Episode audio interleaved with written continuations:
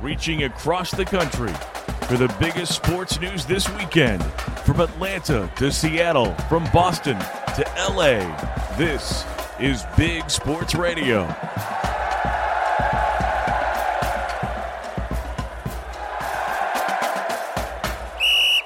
Well, we made it. Larry Smith, Brad Sturdy, Mike Cagley here in early December. We look ahead to the games here on Big Sports Radio, and we're going to go more in depth uh, here in this hour on the Big Ten matchup in uh, Indy, Michigan, with some swagger, pimp walking into Nap City uh, this weekend to take on Purdue. Um, you know, talk about uh, walking with some swagger right now. How about college football leaders everywhere? Presidents, chancellors, athletic directors, head coaches, you name it, and uh, all the media people as well. Everybody uh, with a little bling. Rose Bowl earlier this week deciding, yes, they will play ball. They were the last holdout of all the bowls to sign on to this new agreement to make the college football, football expansion work. And um, basically, it's a pot of about half a billion dollars that was at stake. Uh, have no fear. Uh, Pasadena is in, and uh, we're going to move forward 12 teams starting in 2024. Yeah, I think it's great for college football. It gives more teams an opportunity. You know, everybody complains about seeing the same teams year after year in the playoff, and they're still going to be there. You know, Alabama's still going to be there probably every year now. Um, and and so you know, Ohio State's got probably going to be there most years, and so forth and so on. But it gives those other teams a chance. You know, you you look at uh, a team that's playing in a conference championship game with these auto bids now. A Purdue, LSU, Utah, all these teams now have a you know or uh, even kansas state now they would have a chance to play themselves into this uh this playoff i mean we know georgia and michigan are locks but this year but and, uh, and they would be locks in any other year but now with 12 but now you know that there are other teams that have a chance to get in there yeah and this conference championship week takes on a new life because if utah were to beat usc oh well, they're not going to make it into the into the tournament um, with four teams, but with with twelve, they would. And so now all of a sudden, it's another week of games that mean a lot more. And then you go into that tournament, and that tournament's going to rival the NFL. Yeah, and and Mike, like you mentioned, the USC, USC is getting punished. They would be in the playoff right now, but they're getting punished by having a conference championship game. Yeah, doesn't yeah. seem right. Yeah. I mean, and again, to kind of match what basketball does, if you win the auto bid, you get in. Um, and that just would be uh, with so much fun. It's time. I mean, it's it's you know, look, the 14 was better than the BCS and the debacle we had back in I think it was what 2012 with Alabama, a third place team in the SEC playing LSU, a team that beat Alabama during the season, getting another shot for a title. Uh, that was the lowest watched BCS game since the last time you had a third place team playing for the title in Nebraska against Miami uh, back 20 years ago. So this is a good thing. Four teams get it gets us out of that, and then now 12 teams. I'm just surprised they expanded to this level um, this fast to go from I thought it'd be four to six or four to eight to go from four teams to 12 teams so early. Um, is amazing. But I'm with you. I think it's uh, it's good for the sports, and um, uh, it was inevitable anyway. I still think it gets to 16 eventually, but that's a that's for sometime down the line. Um, Mickey Joseph, the big story that happened here midweek, uh, the Nebraska interim coach taking over, former Husker great football player, um, finished off his interim uh, uh, tenure by getting the upset win at Iowa last Friday, the day after Thanksgiving. The next day, Matt Rhule is hired as head coach.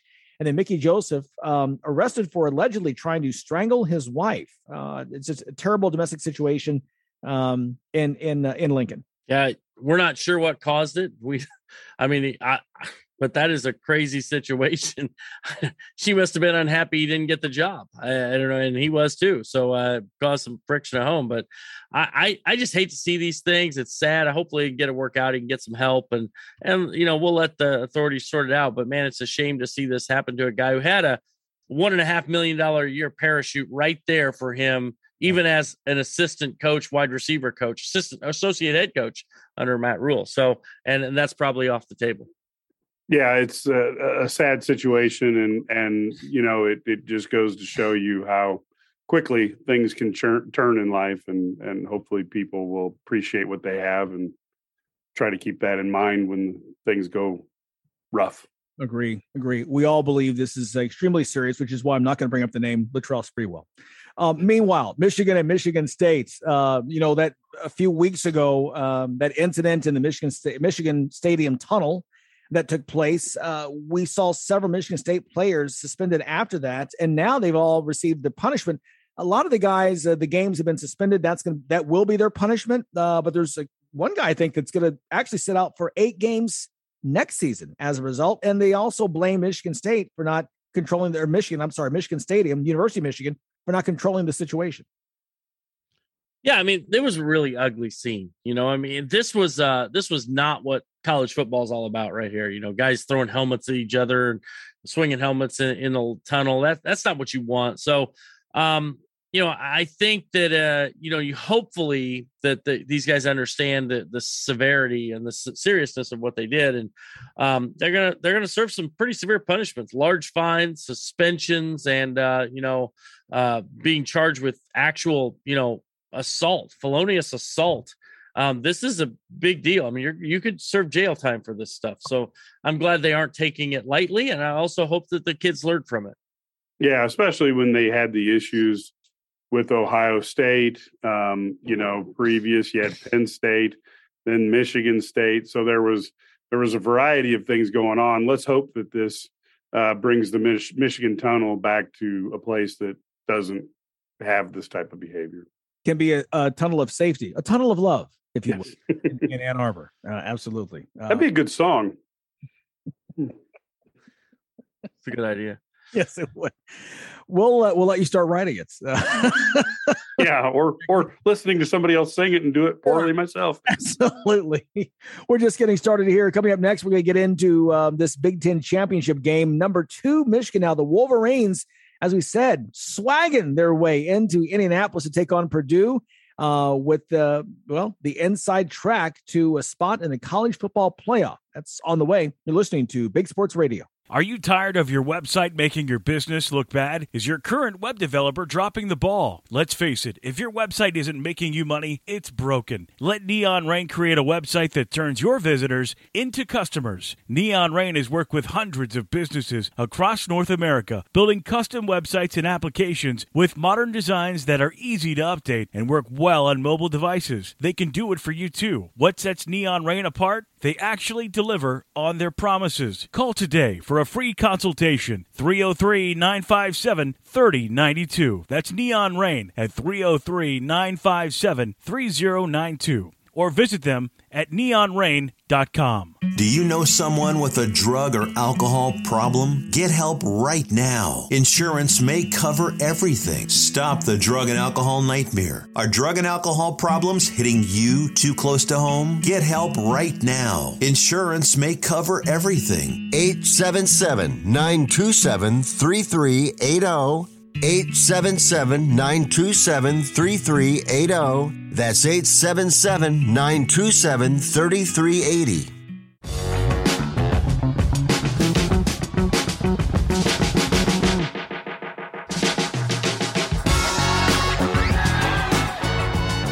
We're back here on Big Sports Radio. Larry, Mike, and Brad, and it's the Big Ten Championship. Not the game that we predicted. I mean, we thought it would be, you know, either Ohio State or Michigan. Uh, but Purdue working their way in. The Boilermakers, it looked like they were gone uh, a month ago when they lost at home to Iowa. Uh, but they go in and they beat Illinois. Uh, they see Illinois lose to Michigan, and they come through, get the big win last week over Indiana, and make their way in. Michigan head coach Jim Harbaugh now back to back trips to the Big Ten title game for the first time in program history. Um, he made sure to keep his remarks clean and uh, stayed away from giving anything that Purdue could use for motivation. Let's listen into part of his news conference from earlier this week. Uh, yeah, right where we want to be. Um, playing for uh, the championship. That's uh, that's huge. That's big. It's uh, and it's sunk in. Um, just a great thrill, great thrill of winning, great feeling of uh, victory. You know, just expressing that to our players and our coaches, how appreciative we are. Anybody that uh, loves Michigan, I've got so many texts from uh, from people everywhere, having trying to return them. But uh, and yeah, now uh, to do that again. You know, come back uh, here on Monday and and do everything in our power to uh, have that that feeling again after this after this game, which will be the biggest game in the world to us. The week before was the biggest game in the world. This past game was the biggest game in the world to us. now this game is the biggest world, biggest game in the world to us, and um, going about the, the preparation, the uh, the study of our opponent, the the meetings, the practices, uh, and getting ready for this game, so we can have the same feeling of of winning and thrill of victory. Jim, you've talked a lot about the closeness and selflessness of your team, and how how and where and when and did that develop? It doesn't. You know, my opinion has been it's been here, you know, uh, for a long, long time. I mean, uh, throughout uh, 50 years ago, you know, uh, that's that is that is the Michigan program, the team, the team, the team. Bob, I mean, I know nobody knows that better than you. It is now, and uh, and we expect that uh, to go on into the future. It's definitely some remarkable players that you know, they have also been raised that way, are that way, and and will continue, you know, to be that way. I mean, so many, so many of the, so many of our guys are like that in every way. I mean, I could, I could give many examples uh, uh, if you'd like. Uh, a ton of guys like that. I mean, I mean Donovan Edwards, uh, for example. I mean, he could have he could have taken a knee in this game. You know, instead he wore a cast, and now he's a legend. Uh, JJ McCarthy uh, you know, could have been a guy like, hey, I'm I'm JJ McCarthy. I'm a five-star quarterback. Didn't I'm not here to hand the ball off, you know, and uh, never. I mean, he's uh, he'll do anything for the team. He'll block, he'll run down the field and block for a running back, you know, 50 yards down the field. Uh, you know, do anything uh, for the team. Put his put his shoulder down and score a touchdown at the at the goal line. You know, now he's a legend. I tell you, you know, it's it's hard for Michigan coming off that big win, right? I mean, that's a difficult, uh, you, such an emotional high, and uh, get, then you got to go back. And you got to play a team that you know Michigan knows they're better than Purdue. Now it doesn't mean they're going to beat them, but they know that they are better. So um, I think it's very interesting to see how hard. And boy, am I! I'm really impressed with Jim Harbaugh. I wasn't at times during his tenure, but he's done a great job of remolding what Michigan is, and he's become. You know, two years ago, remember they were like ready to move on, gave him a pay cut and everything. So it's crazy how guys can turn it around. Yeah, sometimes fans have to be patient, which is goes against the fan uh, rule book. Um, it, it, seems to me that that Harbaugh psychologically had the has had the number of the Buckeyes since they beat him last year, and he has continually been ahead of them. He's designed a team to beat the Buckeyes. Now they go in. Um, if anybody can get a one game game plan to put pressure on a defense, it's Jeff Brohm. But like Brad said, I'm not certain they've got the personnel to pull this off. You know, it's one thing. Uh, you're right. Getting back to the game last week in Michigan, look, you know, we, you might have thought Michigan might win the game. Did you think they'd double up Ohio State's score? No, of course not. Did you think they could double up Ohio State's score without Blake Corum? Uh, you would have been out of your mind. Yeah, I well, I, I'm still don't believe it. I, am not. I, I saw it. I still don't believe it. No, it, it's it's really it was impressive. I mean, you know what they the big plays were just astonishing because that is not Michigan. They had been pound the rock, control the clock, and now they became big play, throw it 60 yards, run it 80 yards, and we get touchdowns. It's just they they did to Ohio State what Ohio State was doing to people all year long. Yeah, and and I lost faith in Ohio State at the Northwestern game. If Ohio State can't decide it's windy, we're going to run over Northwestern and we're going to stop them from running over us. They had too much trouble in a victory that they still won. And that played into what I thought that Jim Harbaugh is focused on designing a Michigan team that's there to beat Ohio State. And his prescription is we have to be tougher than Ohio State. And right now, the last two years, Michigan has been the tougher team. Well, and let's take that before we we go to break and, and bring in um, our friend Clayton Sayfie from the Wolverine.com. Ohio State, it seems ridiculous to say, gee, you win 11 and 1, let's fix what's broken. But in Columbus, I mean, in, in, in Buckeye land, I mean, they're disappointed this week because their team's sitting out and watching on TV. What do you do if you're Ohio State and Ryan Day? Because you only lost one game, but it was the one game that you couldn't lose. Well, you better win that game next year, right? And next year you got to go to Ann Arbor to win that game. So it's not going to be easy. But you know, I, I, here's the thing about Ohio State: they still have a chance to get in that college football playoff. Right. So we'll see what happens. They need a TCU loss, may, and maybe a USC loss, or one or the other, and they probably eke in. if they get in, then you know you can really right a lot of wrongs if you're able to maybe beat Georgia and then get another shot at Michigan in, in the national championship game. That would be a lot of fun. The, the question is, is let's say they eke in at four, they pull off the upset of Georgia, and TCU beats Michigan. Ohio State, let's say they win the national title, and Ohio State fans are like, "Yeah, but we didn't beat Michigan." And then Michigan fans spend the whole year going, yeah, you, you didn't beat us. And maybe Ohio State fans will be miserable over winning a national title. It's it's possible. That's how important that game is, though. That's how important they Ohio State I was told that I was told that very scenario that they don't even care from Ohio State booster today. Wow. Wow. I, I- I- as God is my witness. Now, win a national title, we'll see if his if his tune changes. Yeah. But that's what he said as as of you know today. put a little salve in that wound after Ohio State losing to Michigan at home for the first time since 2000 and the first uh, back-to-back losses in this series for the Buckeyes since 1999 uh, and 2000. Certainly uh, something that just does not happen very often. Well, we'll get the Michigan side coming up. Our friend Clayton Sayfie from the Wolverine.com always has great insider info. Remember last week we had him on the show and he closed with saying it's an Ohio State win. We'll see what he says now today. That's next on Big Sports Radio. If you served in the Marine Corps, by now you know about the contaminated water problem at Camp Lejeune. If you were stationed or worked at Camp Lejeune from 1953 to 1987, you probably have a lot of questions. We have some answers. You could be entitled to compensation.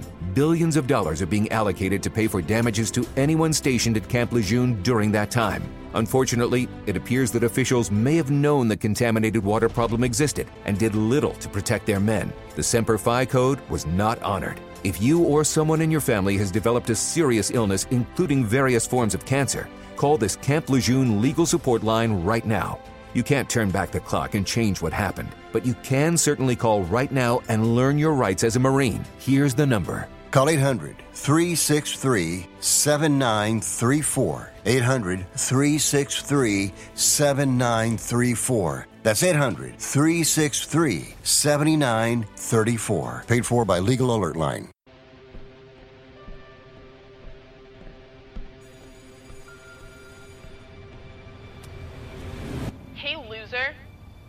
Leave me alone.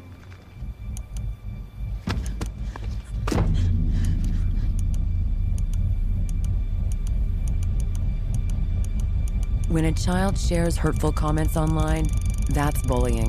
Visit erasebullying.ca to learn how to help your child stand up to cyberbullying. Now back to the studio and the guys from Big Sports Radio. Right back here on the BSR, Larry, Mike, and Brad, joined by our friend who's uh, becoming a regular here on the show, and we're, we're, we're glad for it. Clayton Sayfie of the Wolverine.com, uh, who was just on last week before the game in Columbus. And Clayton, I remember that you were not too optimistic about the outcome of this. Um, pleasantly surprised, I'm sure, at the turn of events in Columbus uh, uh, after the Wolverines get a win, back to back wins over the Buckeyes. Well, didn't I hear about it from some of our readers over at the Wolverine.com uh, for for not picking Michigan? And hand up, I was wrong. I'm happy to be wrong. Uh, it's much more pleasant here, heading down to Indianapolis, uh, you know, this weekend. So very excited for that. But what a game! Um, just one of the better performances. And talking to people that have been around here a, a heck of a lot longer than me, uh, one of the better 60 minutes of football that Michigan football has ever played. One of the best second halves that Michigan football has ever played. One of the best games they've ever played down in Columbus. Um, certainly, the win margin uh, indicates that win by 22 points, the most they've won down there since 1976, I believe. Um, so just incredible. And now you have a 12 and 0 Michigan team, haven't done it since 1997. and uh, they feel like they are, uh, you know, a team that should win the Big Ten and, and compete for a national title here. Is it, you know, I don't think the surprising thing was that Michigan's defense was able to slow down the Ohio State offense, but how shocking was it with the big plays that Michigan kept throwing out? Because that hasn't been their kind of, you know, you saw them against Illinois, they couldn't get the big plays the week before, but against Ohio State, it's just big play after big play.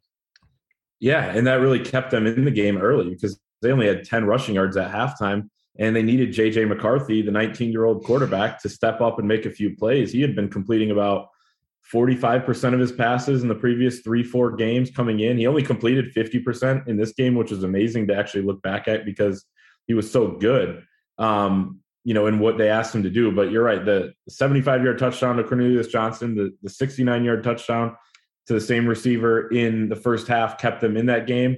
And then once the run game opened up in the second half, you had a balanced offense that was really, you know, dominating and you broke off some big plays in the run game. So um, that's exactly what they needed. I think we talked about it last week, guys, where I said, um, you know, it would be tough depending on Blake Corum's status. Obviously, you, you got five snaps from him, and two of them, I believe, were kneel downs. They it was kind of cool they brought him back out there at the end uh, for those, but the fact that you had other guys step up at receiver position, tight end position, offensive line, quarterback, running back with Donovan Edwards, the backup, uh, was amazing to see. And it all kind of came together. But those big plays, you're absolutely right, kept them in it early. And then they were able to kind of wear them down late. And Michigan looked like they weren't tired. And Ohio State looked like they were a little, a little flustered.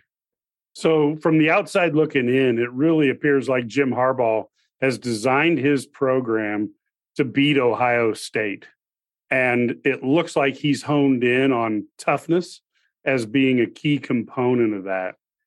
What are you guys seeing from up close and personal to that program? And if that's correct, how what has he done to make this team become a bully to the Buckeyes?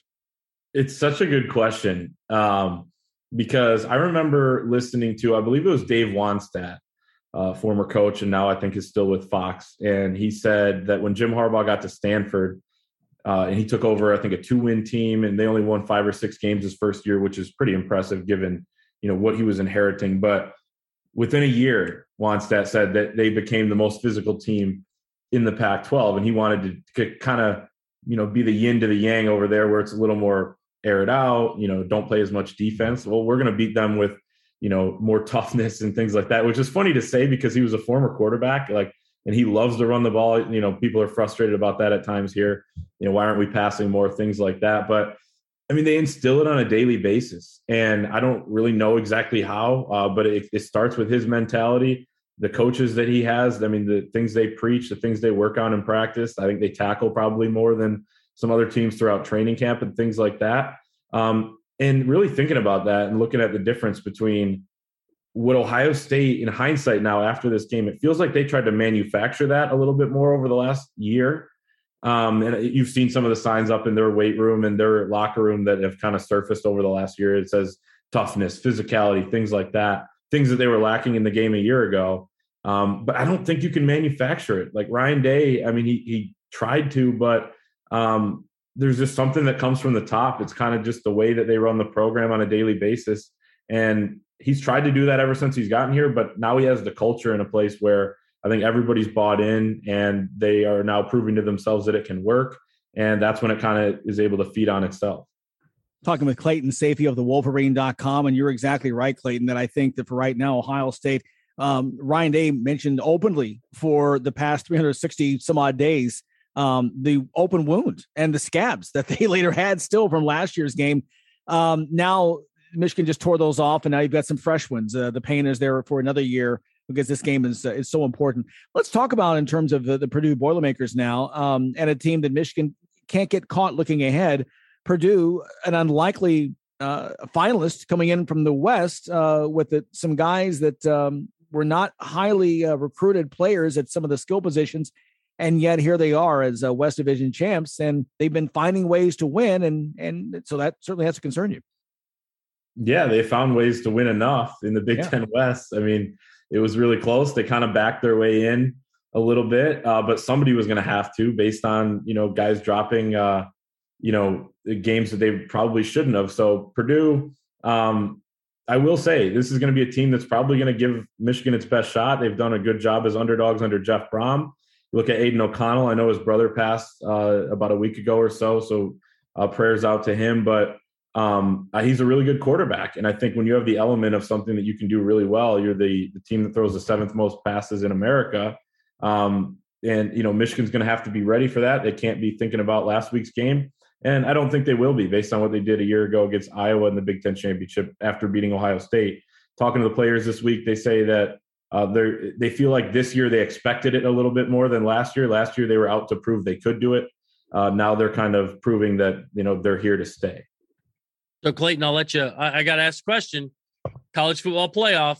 You, you, the players can't look ahead, but you obviously can. Do you think Michigan's in now? And where do you think it, let's say they win this weekend where do you think they end up as the, which what seed yeah me looking ahead doesn't do any harm so that's good and the fan base as well uh, people always you know say oh don't look ahead it's like it doesn't matter what we do but um, yeah i think michigan is probably in either way obviously you'd like to win probably stay at the two seed unless georgia loses you would move up to the one um, but i think right now if things hold you're probably playing tcu um, depends on what happens in, in, some of the other games around the country. Could Ohio State sneak in? Could you rematch them at some point? Uh, that's really interesting. And, you know, uh, I think, you know, there would be a, an insane game and insane matchup to see. But um, yeah, I think you feel pretty good about your chances that barring something crazy, I think Michigan's in. And they're probably, if you look at the odds, they have the second best chance to win the whole thing it's amazing we're saying that uh, when I was, you know, talking a week ago about how I thought they were probably going to drop a game in Columbus. So, yeah, how do you how do you think uh, Harbaugh is preparing for this game? Is he looking to blow this thing open early and be done? Um, he'd probably prefer that.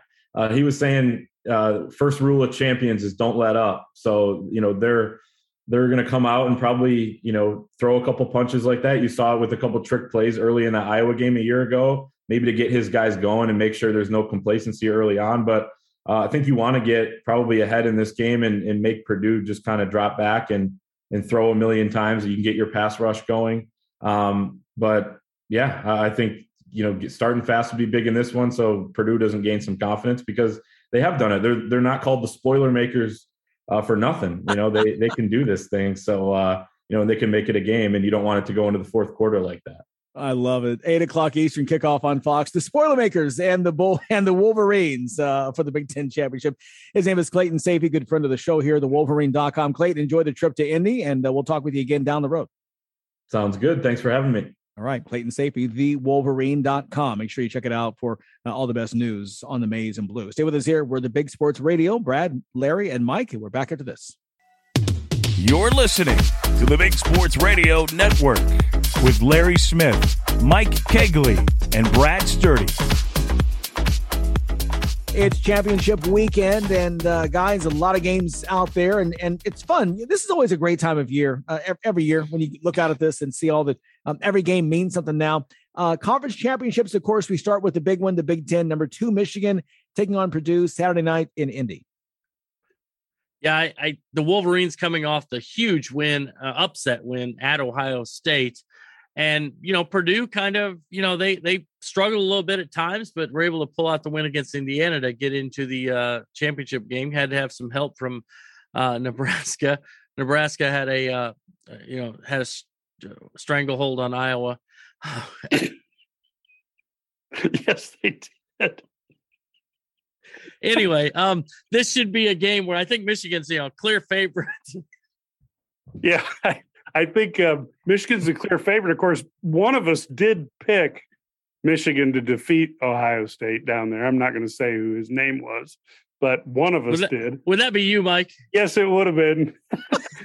How did I know? Yeah, you know, and I'll be honest with you, I, I thought that Ohio State has, was so explosive on offense, and Michigan hadn't been explosive on offense, but they certainly showed the capability against the Buckeyes to well, make the big plays, and and now they play a Purdue team that also can make big plays.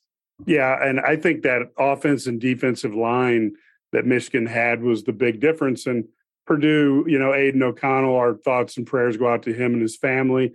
Let's hope he has a great game coming off of some very tough circumstances with his older brother passing away. Yeah, no question about that. What a what a way to cap his uh, just incredible career. Um, you love to see those underdog stories of a guy that says I can play at this level and goes out and stars uh, at that level. Boilermakers and the Michigan Wolverines. In the SEC, it's a 4 p.m. game, CBS on Saturday. Uh, you know, it was uh, about 20 years or so that LSU team went into Atlanta and uh, upset uh, a Tennessee team that was headed to the national championship game. Um, the Tigers did not look good last week against Texas A&M, uh, but can they pull off the upset and and knock Georgia off the ranks of the unbeaten? And I think Georgia would still be in the playoffs, but certainly would not be the number one seed if LSU can do that. Yeah, you know, you, you look at that and you say, um, you know, LSU going into they were saying if they would win out, even with two losses, they might get into the college football playoff. But then they laid an egg. Now, I will say that somebody told you last week that Texas A&M was going to give them fits, uh, even though, and that would be who, Mike? Uh, is that Larry?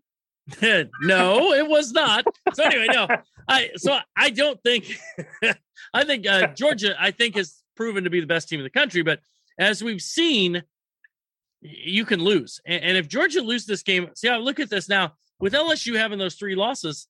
Does this is this a worse loss than maybe Ohio State losing to Michigan? I, I don't, mm. you know what I mean. So you start Yeah. thinking at those things, and I, I don't know. I, I mean, I think Georgia's in for sure. So I think that's a little anticlimactic, but I think they want to be the one seed too instead of the three or the four seed as they get into this.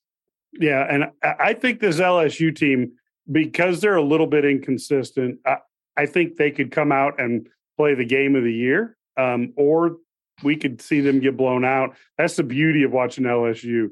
Um, you don't know what to expect. one of the fun games uh, every year down there at the Mercedes Benz Dome. And uh, we'll see if the weather let them have the uh, roof open down there at the house where the Falcons play. Big 12 title game, number three, TCU, the Horned Frogs, one of the great stories this year in college football. And really, K State, also a great story. They just happen to be uh, just behind them um, at, at right now, ranked at number 10 of the CFP. Uh, but the Wildcats trying to knock off the Horned Frogs and really kind of create some chaos here. Yeah, I think if TCU loses, they're out. I, I don't think they can sneak in with one loss when you got teams like Ohio State right there um, on the cusp, you know, with one loss. Um, and, and, you know, the other side of it is I'm not sure they get in if they, uh, a two loss Alabama team might get in ahead of them right now, you know, I mean, as they start moving down those, those rankings. But yeah, I think Kansas State, I, I'll be honest with you, what I thought from this game, I think Kansas State and TCU, you know, just played right recently, and it was a barn burner of a game down to the wire. So here's the way I look at this. I think that um, if I think if the key for TCU was Kansas State getting in this game and not Texas, because I really think Texas would have been a better matchup. I just like the way they're playing right now. Mm-hmm. And if Texas would have been the team here, then I think that TCU may have gone down. I think they find a way to survive another game. Maybe it's the last second field goal again. Yeah, and I, I think this is a very interesting game because Kansas State was up 28 to 10 and ended up losing 38 to 28. They've got a lot of motivation to come out here and get that, get some revenge. Obviously, TCU is extremely well coached well with Coach Dykes, and his offense is incredible. Should be a really fun matchup, but I, I don't know that I dismiss Kansas State so quick. That's a noon Eastern kickoff on ABC. Also on ABC at 8 o'clock Eastern, the ACC title. Number nine, Clemson, uh, boy, was right in position to be one of those teams if one of the teams ahead of them fell. But the big upset loss against uh, South Carolina and Mr. Rattler at quarterback uh, knocks them down, and they're playing for uh, other goals now. 23rd ranked North Carolina is their opponent in the ACC title game. Yeah, Clemson's just not the same team or program. I mean, I know they're still recruiting at high level, but it, since the Deshaun Watson, Trevor Lawrence era, they've just been okay. And, and that's not to say they're ranked ninth in the country. That's great. That's fantastic. 10 and 2. But they're not they're not at that elite level anymore. And, and they're playing, I'll be honest with you, you look at their they're playing in a pretty weak conference overall. And so they're they're still dominating the ACC, but you know, for national level, they go outside the conference and they lose to South Carolina and Notre Dame. Yeah, North Carolina is is one of those teams that can be just incredible, um, or they, they, you know, they have a couple bumps in the road that you just don't expect. So if I had to put my advantage, I think I think Clemson's the better team. I think they've got the more consistent team and I think they'll come through against uh, the Tar Heels. Got one minute left now. Friday night game, Pac 12. it's funny. On my notes, I wrote pack 10. Some which soon will be again. You're old. You're That's old, exactly- Larry. I'm old or I'm really young. Uh, 11th uh, ranked Utah and fourth ranked USC. The Trojans, if they win, are they in? Yes. Trojans win, they're in. They lose, and it opens the door for Ohio State, Alabama, whoever, you know, one of these teams that's just behind them. Yeah, and if and if they win, that just means that Oklahoma will be the bitterest state in the United States for that uh, weekend. Their coach and their quarterback uh, going on Hey, to the some national semifinals. and, and Utah's good. I mean, a lot of times we we forget about Utah. Who is U- who'd USC lose to? I can't remember. Who was it? Yeah. Oh, Utah, right? So this is uh this is going to be a tough one. Yeah, it certainly is. Uh, and we'll take a quick time out right now. Stay with us. Much more to come after we pay some bills. Stay with us. If you're a diabetic, we have great news. You can end the painful finger sticks with a new CGM. Plus, they may be covered by Medicare, Medicaid, or private insurance. If you test and inject daily, you may qualify. Call US Med now to learn more. 800 390 5160. 800 390 5160. 800 390 5160. That's 800 390 5160. Do you owe the IRS $10,000 or more in back taxes? Are you being audited or investigated? Has the IRS sent you a letter demanding payment? You may not owe what they claim. Make this free call to the tax doctor now. Let them negotiate with the IRS on your behalf. 800 816 4492. 800 816 4492. That's 800 816 4492.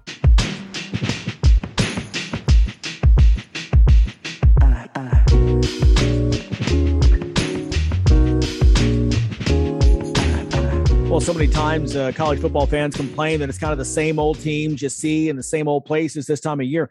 Not so this year in the Big Ten. Uh, Michigan, as we've said before, first time back to back trips to the championship game. And for the first time ever, we've got Purdue representing the West. The Boilermakers come in eight and four. Uh, what a job Jeff Brohm has done with this team. Uh, but he uh, is fully aware, you don't have to, to convince him. The Boilers are definitely the underdog this weekend at Lucas Oil Stadium. Let's listen in to uh, what Coach had to say earlier this week. Of course, we have our hands full. Michigan's played uh, lights out this week. Uh, very well coached, uh, tremendous defense. I think uh, their front four plus basically their front seven will be the most talented team we played to date. They're big, they're stout, they ro- rotate a lot of guys in. Uh, good in the secondary. Uh, just statistically, one of the best defenses in the country. And on offense, you know, the running game, the tight ends, the O line, and then now a really athletic, dynamic quarterback who can make plays outside the pocket, you know, extend plays, uh, throw the football vertically. Um, you know, right now they're, they're the complete package. So, Jeff, just just speak to the opportunity you've got here as a program on Saturday night. we put ourselves in a position um, for this opportunity uh, to represent the Big Ten West, to play in a championship game, to represent uh, this university um, and uh, this state, and go play, um, you know, at Lucas Oil uh, for a Big Ten championship. You feel like in the role of underdog, there's no pressure. You can kind of play free. Do you like do you like that role? Well, yeah, there's going to be more pressure on Michigan, of course. Um, you know, they've got a chance to really do something special this year, uh, and they're in great position to do that. So, uh, for us, this is a, a one game shot to uh, play in a championship game and uh, roll the dice and see what we can do. Knowing what we know about Aidan O'Connell's situation that he was dealing with on Saturday, was there ever the notion of him him not even playing the game? And what do you think of the effort he gave given the, those circumstances? Uh, so yes, there was concern uh, about whether he would be available to play, and understandably. So we just wanted to support him uh, as he was going through that, and uh, being around his teammates, uh, I think did slightly help. Um, and then, of course, he had to manage all the emotions and the things that he was going through, which you know, you know, I can't imagine how, how hard it would be. So I, without question, I give I give uh, Aidan a lot of credit. The Michigan running attack, Blake Corum, has been playing as well as any running back in the country. Um, he's been dealing with an injury, so I'm not sure, you know, of his status. Or they have a backup running back in Donovan Edwards. That's what are the challenges for your defense? Well, I think both these running backs are two of the best in the country, and they've proven that uh, week in and week out. Uh, they've got a great offensive line. They play a bunch of tight ends. They get in running sets, and then you throw in an athletic quarterback. They can pull it at any point and run.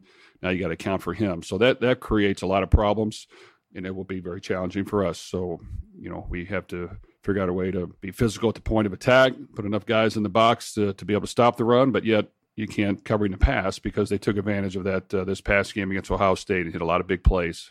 That was it. That's why they were able to score a lot of points. They had big plays uh, in the passing game. They had big plays in the running game. And we have to eliminate the big plays. I think if you watch Michigan's defense, there's not many big plays there. Uh, so they do a great job of not allowing the big play and making you earn it and work all the way down the field.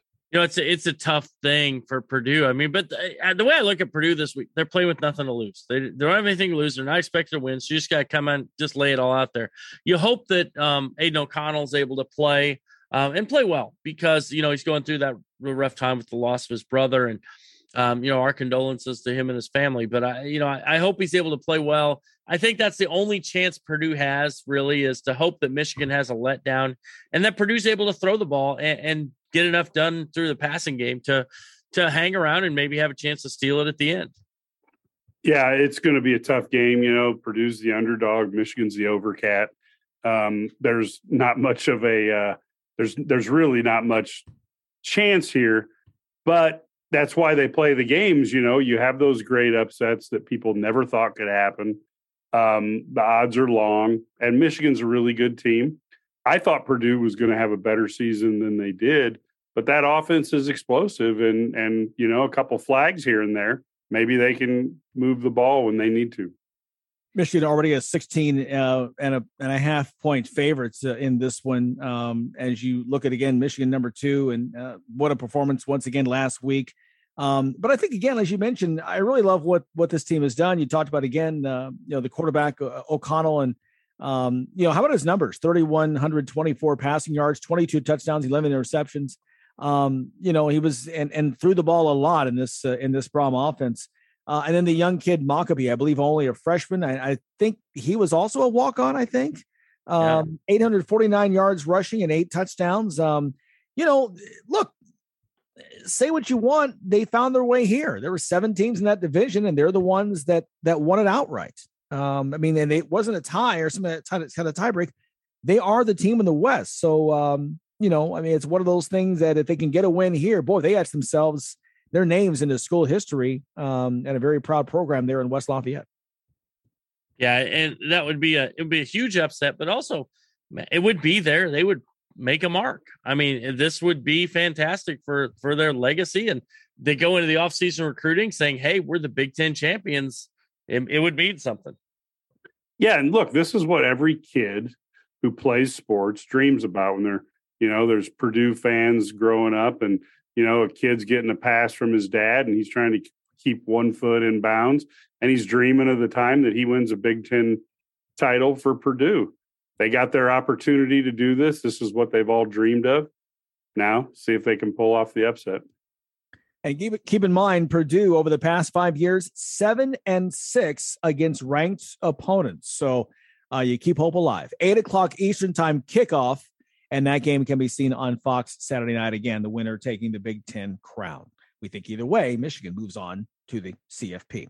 Stay with us. We move on with some other stories around the country after this. Are you tired of your friends and family members being the center of attention? Always the life of the party? Always the one who knows something no one else does? Then change the game with IlliniGuys.com. Insider info on your favorite teams, analysis on the latest games, weekly chats with coaches. You take control of the room with IlliniGuys.com. Regular updates from the experts put you courtside and in the locker room. But wait, there's more. Act now and get this free Illini Guys sweatshirt comfortable, stylish. Tell the world I'm an Illini guy and you're not. Don't delay. This is a limited time offer. Go to IlliniGuys.com, click the Black Friday button, and you are on your way to cool guy status. Feature articles, game analysis, members only message boards with insider info, plus the cool sweatshirt, all yours. May they never ignore you again. Thanks to IlliniGuys.com. Sign up today. Packages start at $29.99 a month with sign agreement. Restrictions apply. Speak to a representative for complete offer details. See Vivint.com for license details. Terms and conditions apply. Homeowners, if you're looking for the best in home security and smart home technology at a price you can actually afford, we have great news. Now you can get Vivint's award winning home security systems starting at about a dollar a day. U.S. News and World Report has recognized Vivint as the best professionally installed home security system of 2022. And right now, you can get Vivint's home security technology for about a dollar a day. Plus, get free professional installation from a licensed technician. Protect your home and loved ones for as low as a dollar a day. Call right now for your free home security consultation. 800 613 8053. 800 613 8053. 800 613 8053. That's 800 613 8053. Life can be full of risks. One thing you shouldn't take a risk with ever is your family's health insurance. If you're self employed or you now need affordable health insurance, you need to make this free call right now and see how the Health Insurance Helpline can help you get it. 800 448 0828. 800 448 0828. 800 448 0828. That's 800 448 0828. Are you tired of your website making your business look bad? Is your current web developer dropping the ball? Let's face it, if your website isn't making you money, it's broken. Let Neon Rain create a website that turns your visitors into customers. Neon Rain has worked with hundreds of businesses across North America, building custom websites and applications with modern designs that are easy to update and work well on mobile devices. They can do it for you too. What sets Neon Rain apart? They actually deliver on their promises. Call today for a free consultation. 303 957 3092. That's Neon Rain at 303 957 3092. Or visit them at neonrain.com. Now back to the studio and the guys from Big Sports Radio. Well, some other stories going around the uh, college football landscape. Let's start there. The Rose Bowl. You know, they were threatening to um, hold on to their time slot on New Year's Day, and that put the whole college football expansion thing in jeopardy, like potentially losing half a billion dollars. Uh, but guys, they have agreed, and so we will expand to 12 teams coming in 2024. I think it's great. I, I think that they need to expand to 12 teams. I think that, you know, so many we've got all these conference championships games this week that are basically irrelevant. I mean, you know, Georgia and Michigan are in, and so now they're just playing a game that doesn't mean anything. But imagine if LSU and Purdue could win those games right now, and then they would get a, um, the auto bid yeah. from a conference. Like in really, yeah. yeah, like in basketball. I mean, that makes these games so much more fun to watch and so much more intriguing when you know you're gonna be in. Now you could say, well, Georgia knows they're in, but Georgia and Michigan are now playing for top four seeds, so they get the bye, right? So there is there, there's so much more intrigue added to the college football landscape. And you also don't don't feel like a team is playing this game. Like USC's playing their championship game. And the only thing they have to win to get in, if they lose, they're probably out. So they're playing an extra game while other teams just sit on the side and watch while they could be knocked out of the playoff. Yeah, hoping they lose. I mean, now you'd be saying, well, hey, they're all in, but now you're playing for seed. It still matters, but may you know, now we get the right teams in there. Yeah, and I found it just um, unbelievably amazing that the that the Rose Bowl, with its tie-in with the Big Ten, uh, decided to come in the same time that uh, the Big Ten is is uh, going bringing on USC and UCLA. So it's it's going to be like a fantastic. You got a new Big Ten. Um, you've got a new playoff system, the 12 team system. So we know that they can just permanently put Alabama in and most likely Ohio State will be in permanently.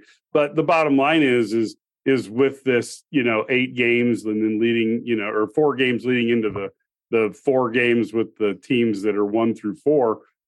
This is going to be unbelievable. And will college football be able to take the NFL off the television throne? Oh, I think they're going to go toe to toe. It's going to be a lot of fun to to watch, especially that time of year. And uh, we're going to do a lot of that uh, next week. Once we have the final rankings come out, we're going to talk about not just a 12 team that's coming, but what if we had 16 teams right now? Uh, it's actually doable and it's a lot of fun. It's pretty cool. We're going to talk a lot about that uh, next week uh, here on the show. Hey, speaking of college football, a couple of big hires in the Big Ten. Matt Rhule going to Nebraska last Saturday, and then less than 36 hours later, Wisconsin grabbing Luke Fickell from Cincinnati. Uh, who wins this battle among two Big Ten West teams? Very interesting hires. Um, I, Rhule made sense at Nebraska. It really did. It, it fits. I, I, think it's a good hire. Um, Nebraska obviously need to make a change. Um, but uh, the Fickell one I think is a really good hire. I'm just surprised at how many schools he turned down before he went to Wisconsin. But I guess it makes sense when I saw how much money Wisconsin is going to pay him every year. I would not turn that down either. Did I wonder? Did they put something in the contract that he can't go to Ohio State if Ryan Day gets unseated? Um, would be one thing. And then the other thing is, is with these guys, uh, both of them have uh, much more uh, crazy, wide open offenses than what you typically see in the Big Ten. Are we going to start seeing the Big Ten come into the uh, the the up up to modern era in terms of offenses? And to me, that's very intriguing. Uh, com- you know, because you've got Iowa who kind of has an offense. You have Illinois who's relatively conservative. Um, it it's going to make for some great matchups there in the Big Ten. No question about that. And and I believe too that uh, Matt Rhule's contract, uh, I think I saw a quote from athletic director Trev Alberts is 90% guaranteed. I mean, the buyout money is just insane. Um, and by the way, I know you're going to say, wait a minute, but the Panthers still owed him money. Yes, they did. And uh, the Panthers and Nebraska negotiated and worked all that out. So, uh, bottom line, he's he's get paid. That's the bottom line. And who else is getting paid? Aaron Judge. Did you see the reports of the contract the Yankees have put in front of him? Yeah for especially for a guy his age the length the number of years i mean what a 30 37 and a half million a year or something like that it's it's pretty good money if you can get it to hit a baseball. Um you know so he, eh, judge but you know what? Guy hits 62 home runs he deserves it right? I mean isn't that the way it works? I mean i guess that's that you you produce you get paid. And you bet on yourself and then you come through you get paid big time. So I, I got nothing but congratulations for him. He could have settled for a lesser deal. He didn't. He took the risk of getting hurt. He took the risk of falling on his face, and he went out and hit 62 home runs. Good for him. Meanwhile, Ronaldo, if you think that's a lot of money, how about his contract? Brad, you were saying in the break $200 million for one year? $217 million. He's going to oh. go play in Saudi Arabia it's like Li, it's the live soccer league. I, I guess I don't know. It's just, I mean, that's ridiculous. That's ridiculous amount of money. And look, I want to put this out there for any sports radio show that you need in Saudi Arabia. The three of us are willing to come over there, and we will do it for one year for a hundred million. Yep. So the we'll, we'll split. We'll split the hundred million too. Ex- we? Exactly. We'll split the hundred million. We'll do it for pennies on the dollar. We'll find a way. We to- could talk Saudi Arabia soccer. Uh, I don't. I'll talk whatever they want to for that type of money. talk oil. Who knows? We'll do whatever. Talk oil, harems, whatever. You're listening to the Big Sports Radio Network with Larry Smith, Mike Cagley, and Brad Sturdy.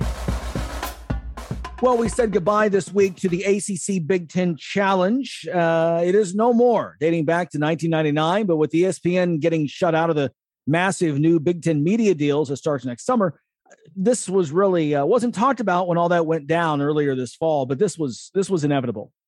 Yeah, it was, and, and you know it's sad because you know you see some great matches. I'll be honest with you, I thought this year they did a really poor job putting teams together and who played who, but overall it's been over over the years it's been a pretty good uh, it's been a pretty good event. It's been fun to see, you know, top ranked teams from two different conferences go head to head um, in a in a challenge format, and we've seen some great matchups, great games over the years, and I hopefully we can see some home and home events between some of these teams uh, uh, that they can put together now with the Big Ten ACC Challenge itself being uh, taken away. Sounds like they're doing a ACC SEC Challenge, so you know whatever.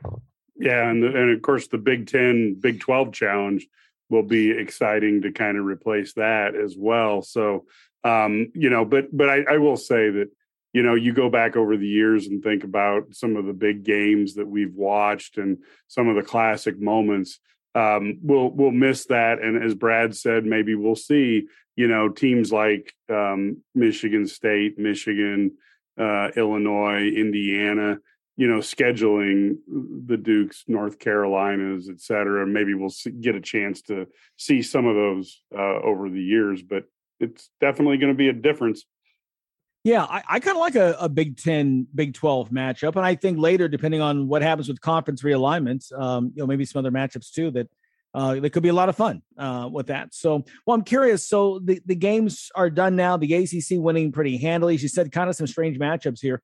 Um, who are some teams that you think uh, helped themselves and actually won uh, for themselves this week? Well, I think Illinois showed that they're they're legit. Um, I, I, think that they, you know, the you know huge thirty point win over Syracuse.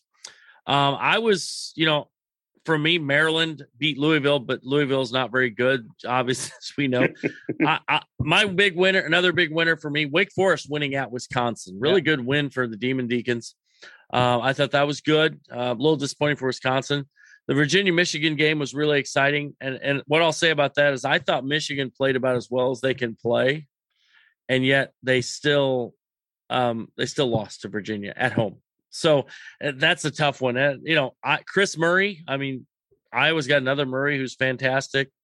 Um, I I think Michigan State was kind of a no show. Um, that was kind of a disappointing effort against Notre Dame. But you know, Indiana beats North Carolina. But remember, North Carolina was number one at the beginning of the season. They're not that good. And and, and I hate to say, I said this before the year because. Yeah and if you recall, we can go back and call this. I said this because everyone referred to them as the team that lost the national championship game instead of the team that was an eight seed. Right. Right. You know, I mean, they had a great run. Don't get me wrong. For five games, yeah. they were fantastic. Yeah. But they were an eight seed. They're playing like an eight seed. Yeah. Yeah. Totally. As as Denny Green would have said, they they are who we, we thought, thought, they, they were. were. Yeah. you know, Yes, and um, uh, you know, as I look at it, I guess I was relatively shocked by. Um, uh, I just didn't see Michigan State, you know, stubbing their toe quite like that. Um, I really was was hoping to see UNC give a better, uh, you know, accounting of themselves. But you play a tough Indiana team, and you play them on the road. That that's not an easy thing. Uh, and and also, I guess I, I'm a big proponent of that Ohio State team with the talent that they have. And um, I thought you had to tip your cap. I wasn't certain if Duke could handle them. I know it was at home, but nonetheless, they still kept that comfortable lead for most of the second half. Yeah, I thought I was really impressed with Virginia again. That you, like I said, they Michigan battled them as well as they could. Michigan is uh, not ranked, but but they're a top twenty-five caliber program, right? I mean, with uh, Hunter Dickinson, uh, one of the better players in the country. Um, you know, but Jett again, Howard, Jett Howard's really good. And Jett Howard's yeah. really good. Yeah. And, and he showed off. And I think that's the thing that even though Michigan lost, I think the Wolverines may have gained something in playing and a loss to Virginia, much as we saw Illinois the same way when they lost to Virginia. So um, I thought kind of a win for both of those. Um, a win for Duke. I think that Jon Scheyer in this program needed to get a big win. Uh, they don't play ranked non-conference teams at home very often. I mean, I think the one against uh, Illinois a couple years ago was was the first in years. It just never happens. Um, but that that was a big win for that program um, because if you lose that, you know, a lot of questions already early on for Jon Scheyer, who, as we've talked about, just been put in an impossible uh, situation. Like what Illinois did, I think Illinois' defensive effort was really um, one of the the underrated. I think it was more about Boeheim and what they didn't do and how they couldn't score. Give some credit to the Illinois defense. They've got a lot of athletes there. Um, and then the same with Indiana, like you said, big win at home, um, you know, to cap this off. So supposedly the marquee game, I guess, of this whole series.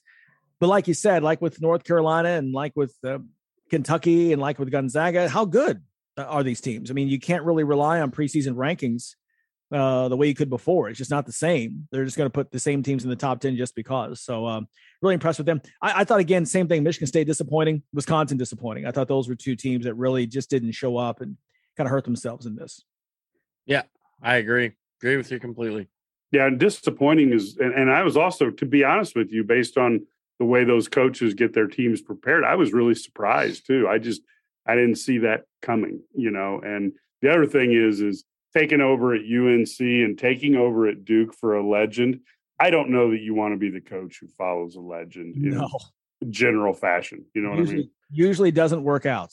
Uh, But you No, know the, doesn't. the the pay is pretty good though. So, I- so it- I'd it say- is. I, I've I've agreed to go ahead and take that job um, for just for a couple years, just. To, but they, you know, so I, but I do have to say, I, I go back. I'm going to harp on this again.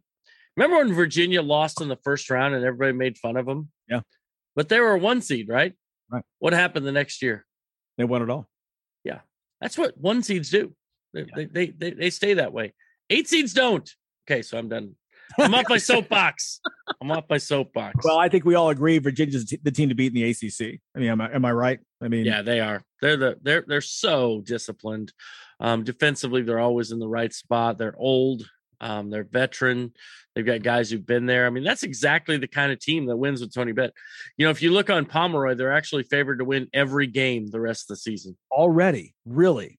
They're favored on, you know, and that that's rare, and that's home and away. And yes, some of them are close. Don't get me wrong. They play Houston at home. That's going to be a tough one, and they've got a, you know, a couple at Virginia Tech will be tough. At Duke, of course, you know, at North Carolina rather that'll be tough.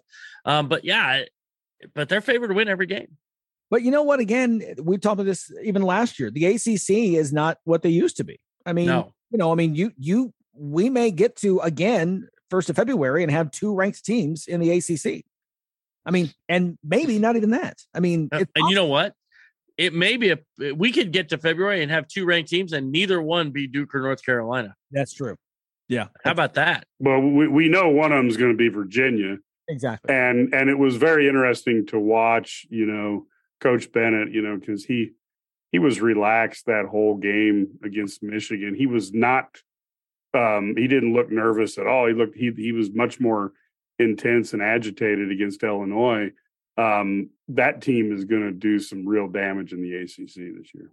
Kudos as well before we go to break to the Purdue Boilermakers, uh, fifth in the country. They survive a little bit of a test with Florida State, but the big, big wins uh, last weekend, uh, taking down Gonzaga and Duke and that tournament out there in Portland, uh, silencing all the critics who were asking about the Big Ten this year. Well, uh, the Big Ten uh, said, yeah, we're, we're right here. Seven teams ranked already in the Big Ten here in the opening three weeks.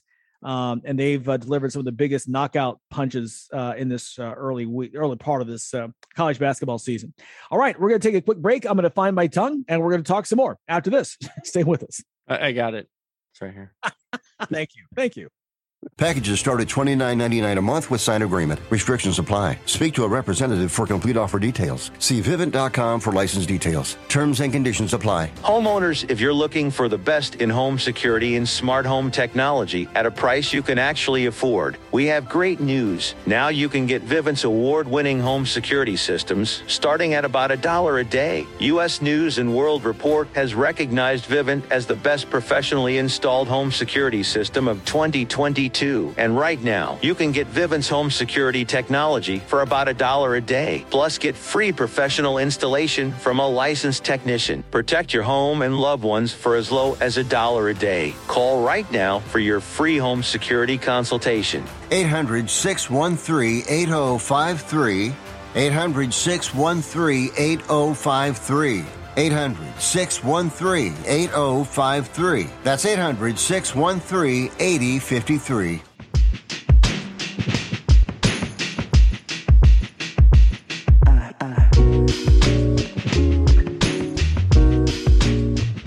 Well, we're still having too much fun here in the studio. Hopefully, you're having a good time as well here in this uh, big college football weekend.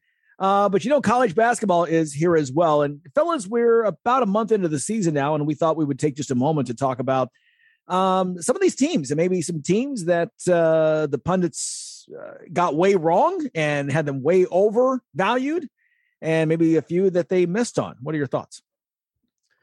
Well, I I may have as we as you know I've been talking about this one. I, I feel like North Carolina is more like the eight seed than the than the team that made the championship game, and that's kind of been my rant. And you know, we take a team that was an eight seed, they had five good games, then all of a sudden they're they're the number one team in the country. Um, I I think you know I think the teams that have been good are Houston. I think Virginia, Arizona. That They've all been good. Purdue's been a surprise. Baylor's a team that's was over you know overrated early on, um, and, and I think they're still overrated. You know, and and that was kind of shown with their the debacle against Marquette. Um, I, I think that a lot of times we just Gonzaga. I, I think they're fine. I don't think they're near as good as they have been. I don't think Duke's as good as they have been. Kentucky was overrated in the offseason. I, I think many times we just throw these teams in there just because of name and also because we think, well, they're you know, they got they they were good at one point, and so maybe they're going to be good. They have high ranked guys, but until you see them on the floor, it's hard to do. I get it, but I, I just there are a lot of teams that I think are they overrated during the preseason, and then you got teams like Maryland, you know, and in Illinois who started the season unranked, who've kind of proven themselves. Yeah, and there's some teams that um, you look at like Houston's like a it's like a blast from the 80s, but that team looks about as formidable as as you could look here early in the season. Um, Texas has been a little bit of a surprise to me. I thought they were going to be good, but I didn't think they'd be as good as they played. Um, and then you even run into Michigan State. We thought they were good early, but maybe it was because of who they played that they appeared to be as powerful because they they you know had a challenge here this week. Um, I, I can't wait to get into a few more of the big non-conference games, and then just around the corner is Big Ten play and then that's when they start settling it with uh, with some elbows too. Mike, Mike, it's funny you mentioned Texas, but you know what their signature win is? Gonzaga. Yeah, and, yeah, and, fair. And, and Yeah. then so you wonder, well, how good is Gonzaga? Because we don't know. They did beat Xavier, but you know they've gone from number one, number two to fourteen. You know, and yep. I, you know they haven't really. You know, they beat Michigan State by one point. Well, Michigan State just got rolled by Notre Dame by eighteen. So how good are these teams actually? You know, they got a Gonzaga beat Kentucky. Well, that's great, but Kentucky was four then, but are they really number four? No, they're not. You know, so that's a real slap, Brad, at UT Rio Grande. it is. You're right. I'm sorry. I don't mean to dismiss. What are they? The jack? What are they like? Jackrabbits or something like? What are they? I don't even Um, know what their name is. That's South Dakota State. They're the they're the Vaqueros. Vaqueros. They've got those uniforms look like a YMCA. Uh, it's it's like mom like ironed the the, the letters on it back in the eighties. We just need the village That's people awesome. to do the letters. You know, There you go. So uh, it's fun to be at the RGV. URGV.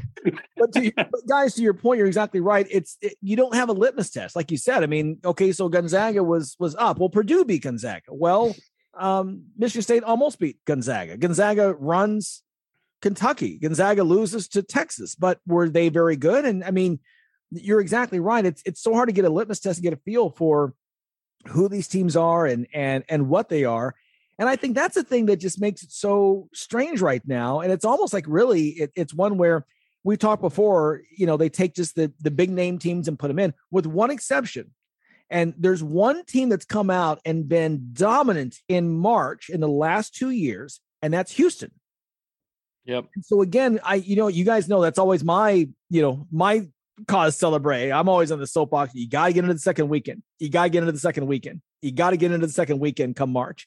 And Houston's done that with a final four. And I believe last year I think it was an elite eight before they finally uh they finally uh went by the wayside. Yeah, and they're so they are so athletic that the turnaround time of a tournament to prepare for what they do on the court defensively and aggressively, it has to be just a bear to try to figure that out in a 48 hour turnaround. Yeah, no, I agree. Uh, They're so they're the other thing they're athletic. They're so phys. They play so physical. The one thing that always is the knock on those guys is they tend not to shoot it well enough, and that that's been their knock. And if they shoot it well, you're in trouble. I mean, you're you're, you're going to lose most likely. So, you know, they've got some good games coming up. It'll be fun to watch those games. I think Houston, Virginia will be like the race to double digits. Whoever gets double digits wins. 'Cause those- First one to 13 wins. yeah. So, so yeah, no, it's fun to. I mean, but it's it's gonna be so much fun. But I don't think we're gonna know anything till really we get to the new year. Who are the teams that are gonna rise above? And you know, we'll find a lot of teams this middle ground. But who are the elite teams? We're going to find out over the next probably three, four weeks uh, as we head into conference play and as it gets started. Yeah, I, I completely agree. And and um, you know, when you look at this Houston team, I like the way they're scheduling because they play in a conference where you're not going to get a lot of opportunities against ranked teams, or you know, if you're more of a purist, uh, RPI top 50 or net top 50, it's not going to happen too much in their conference. So, what a great litmus test for them to go out and play not just a top 10 team, uh, but a team that's really well coached. And I think we you know, we can argue right now with some of the the guys who have uh, retired and left the game recently Tony Bennett now rises up as as a top 10 coach in college basketball. That's a really fun game to watch because I think Kelvin Sampson, uh, take away all the stuff he's done, you know, throughout his career that's questionable. Um, in the end, he's a great X's and O's coach. Oh, there's no question. Kelvin, I mean, Kelvin Sampson's been successful at every stop. And yeah, he's got the off the court stuff, but you know, if you look at it, there's a lot of guys that have the off court stuff, you know, you know, whether it's Calipari, Self, whoever it is. But uh, the reality is that at the end of the day in college athletics, the guys that win, we brush under the rug what they did. They may have to move from one job to another, but we brush it under the rug and and and they win enough. And, and Sampson, you know, now he's winning at Houston. You know, yeah. I just, I mean, Houston, yeah, was a power back when they had Phi Slamma Jamma, but that was a long time ago. So I was I was like young back then. So I'm not anymore. So yeah, that was that was 40 years ago with Guy Lewis as coach, and I mentioned the name Guy Lewis to my kids, and they just looked at me confusedly. But we'll, we'll find out something about Houston because basically, and Larry talked about it, but on on December 10th and December 17th, you know, one week apart, they play Alabama and Virginia. Mm-hmm. And those will be games that if you enjoy college basketball, you're going to highlight those on your calendar you're going to watch them and have a great time. And we'll also find out a little bit about this team. Well, that's kind of what we've seen Gonzaga do. Some of these uh, programs that through the years, again, don't have the very strong conferences. You need to have those games for the committee come March to show that you can go toe to toe with these guys. Um, the difference is, I mean, listen, take nothing away from Gonzaga, what Mark Few has done what, like you said, what Kelvin Sampson has built there recently um, is simply outstanding. Um, and I think it's fun for college basketball. So to see what Houston could do with that. Stay with us. We've got much more coming up here. This is Big Sports Radio. Are you tired of your friends and family members being the center of attention? Always the life of the party? Always the one who knows something no one else does? Then change the game with IlliniGuys.com. Insider info on your favorite teams, analysis on the latest games, weekly chats with coaches you take control of the room with IlliniGuys.com. Regular updates from the experts put you courtside and in the locker room. But wait, there's more. Act now and get this free Illini Guys sweatshirt. Comfortable, stylish. Tell the world I'm an Illini guy and you're not. Don't delay. This is a limited time offer. Go to IlliniGuys.com, click the Black Friday button, and you are on your way to cool guy status feature articles, game analysis, members only message boards with insider info, plus the cool sweatshirt, all yours. May they never ignore you again. Thanks to IlliniGuys.com. Sign up today. Do you know someone with a drug or alcohol problem? Get help right now. Insurance may cover everything. Stop the drug and alcohol nightmare. Are drug and alcohol problems hitting you too close to home? Get help right now. Insurance may cover everything. 877 927 3380. 877 927 3380. That's 877 927 3380. You're listening to the Big Sports Radio Network with Larry Smith, Mike Cagley, and Brad Sturdy. Glad you're still with us here on Big Sports Radio. Did you know you could win $100 each week? Yeah, go to bigsportsradio.com, sign up for free, and follow the instructions to get your free cash each week. It's bigsportsradio.com.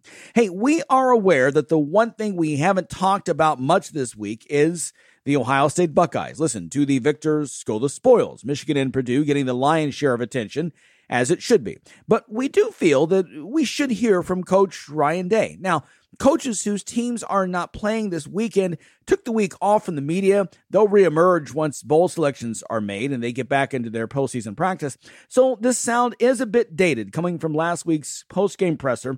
but it gives you an idea of Day's and the Buckeyes' state of mind following that loss to the rival Wolverines. Ryan, you were really blunt last year. You just called what happened there a failure. Um, I'm sure you feel similar right now. Does this feel worse that it happened again, or, or what are your emotions right now as you evaluate this? You know, hard to um, hard to say right now because this is not the outcome that we all envisioned. Um, I thought we had a really good preparation. I thought uh, we were building towards um, playing really well in this game, and, and, we were fighting there in the first half. And I, I felt you know really good going into the second half, and, and we just didn't execute well enough in the second half. So, um, you know, I don't know how to answer that other than you know I thought we played hard. I thought we were fighting out there, but in the end, we came up short. Second row left, Dan Hope, uh, 11 Warriors. Ryan, when this is your goal and two years in a row you guys come short of that goal, like where do you go from here? What what do you do to move forward from this? Well, we'll figure out what's next. You know, I don't know exactly what is next right now, but that's life at Ohio State, and um, you know, I certainly know what this game means to everybody, and um, and so you know, when you lose, you know, you, it all comes back to me. I'm the head coach, and and that's uh, what probably hurts the most. Uh, over to the right, Adam Rittenberg, ESPN.com. Yeah, Ryan, this obviously was a play-in game for the Big Ten championship. You guys aren't going to be going to that game, but do you feel like you, you still deserve con- consideration for the playoff, or is that tough after the performance like today? Well, I, I mean, I thought we were in it, and uh, we were fighting there at the end. It obviously got out of control down the stretch, but uh, you know, it wasn't like um, you know we were outmatched in terms of you know uh, just overall play. I don't think. Um, so yeah, I mean, as we get uh, to those decisions, you know, I think you got to look at the body of work and, and what we've done. And, um, you know, we got a lot of good pieces on this team and we came up short today, but, but I think, you know, if we were able to get a shot in top four, we'd be a dangerous team. Uh, second row left, uh, Cameron T. Robinson, the athletic. Ryan, you mentioned the coverage breakdowns. So I'm curious, just as a play caller, when your offense is struggling with penalties and you're, you're getting behind schedule, and then defense goes on the field and you have a big break breakdown how does that affect what your mindset is in terms of aggressiveness as a play caller? Yeah, I mean it. It all goes into the to you know the game. You know, you, um, when you feel like you're playing good defense, you know you feel like you're you're playing the ball control game, and, and you can go back and forth a little bit. When when you feel like you're giving up some ground, then you feel like you got to catch up quickly and try to get it back a little bit faster. You know, because the game's getting away from you. So, um, you know, all those things going in, go into your mind while you're in the game. Uh, over to the right, Bill Landis, uh, rivals. Ryan, when you're weighing decisions like that punt um, on fourth and five in the third quarter or the late field goal you kicked, how much do you take into consideration the message that sends to your team there and whether or not you felt like those decisions maybe sapped any of the aggressiveness out of your team? I think in games like that, you know, um, you, you have to play the field position game, and you know, fourth and five, and you know, around midfield. Uh, if it was fourth and three, fourth and two, you know, I think maybe you take a shot there. Uh, I didn't feel like we were desperate at that point, um, and so I felt like that was the right thing to do. And um, you know, I just feel like you know you're not in those situations if you're converting on third downs, and uh, we didn't do that today. Uh, over to the left, Doug Lesmerises, Cleveland.com. Ryan, how much do you feel like emotional and intangible things go into determining who wins this game? And how did you feel like your team handled that this week and today? Yeah, I, I, I thought we had a great week. I thought, like you said, emotionally we were we came into this thing swinging, um, but we came up short. So I just got to get my mind wrapped around why that happened today and how in the end we didn't we didn't finish this thing the right way. Uh, over over to the right, Dylan Davis, Delaware Gazette. You talk so much about competitive stamina and toughness, obviously all year long. Um, it's been a big trademark for your team at halftime, you still had a lead despite all the miscues and mistakes. Did you feel like that team was flat coming out of the second half? And as I guess is that maybe the biggest disappointment is that you didn't respond in the second half? Right. Well, yeah. I mean, I, I, I felt like you know we were we had a lot of juice coming out of the locker room, but we we just didn't didn't do it. Um, but yeah, uh, you know we're winning. You know, winning at halftime, and and felt like we were in a decent spot to go play. We got to. You know, the thing, my message to the team was we got to win the first six minutes of the third quarter right here and then go from there. And, and that didn't happen. Uh, second row uh, aisle, Lori Schmidt, Columbus Dispatch. Coach, could you evaluate CJ Stroud's performance today? I mean, his numbers were good, but uh, you look at the opposing quarterback, and his numbers may look even better, and maybe you needed an all-world effort today. Yeah, I mean, I, I, thought he competed. I thought he played hard all the way to the end. Um, you know, made some good throws, and um, there's nobody who wanted to win more than CJ Stroud today. Uh, uh, front row, uh, right, Tim May, Lettermen Row. Thank you, thank you, Jerry. Uh, Brian, I'm just wondering when you lose a game like this, but there were like four or five just haymaker plays that they hit. Uh, is, is it more stunning? What, what what is that sense you have right now? And then also, they were basically not afraid to take some shots. I mean, uh, because everybody thought it would come down to JJ McCarthy having to throw the ball to beat you guys, and bingo. You know, I mean, just I don't know how do you put this one in the file. I guess.